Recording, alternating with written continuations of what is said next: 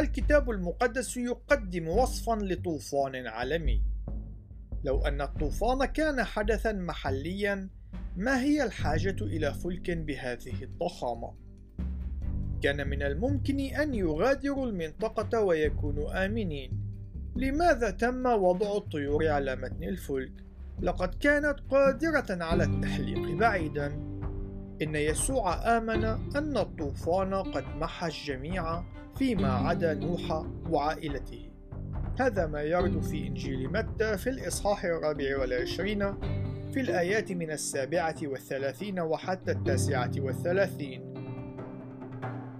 لو أن الطوفان كان محليا فإن تأثيره لم يكن ليمتد إلى الأشخاص الذين يعيشون خارج المنطقة بل كانوا سينجون من دينونة الله للخطيئة.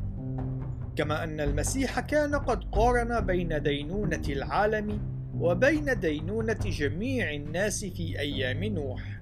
وقد فعل بطرس الأمر عينه في رسالته الثانية في الإصحاح الثالث. إن حدوث طوفان محلي في أيام نوح سوف يعني أن الدينونة العتيدة سوف لن تطال الجميع. كيف للمياه أن ترتفع فوق رؤوس الجبال كما يرد في سفر التكوين في الإصحاح السابع في الآية العشرين؟ فيما لو كان الطوفان محليا. إن المياه تجد لها طريقا بشكل دائم. إن الله قد وضع قوس قزح في السماء كعلامة على أنه لن يدمر الأرض بالمياه مرة ثانية.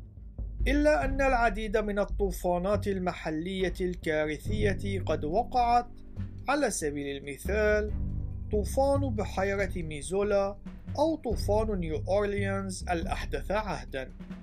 ولكن لم يحدث منذ ذلك الحين أي طوفان عالمي تسبب بالقضاء على جميع المخلوقات التي تعيش على اليابسة.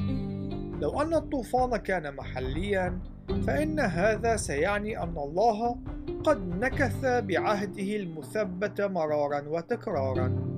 إن الطوفان التوراتي قد غمر العالم بأسره.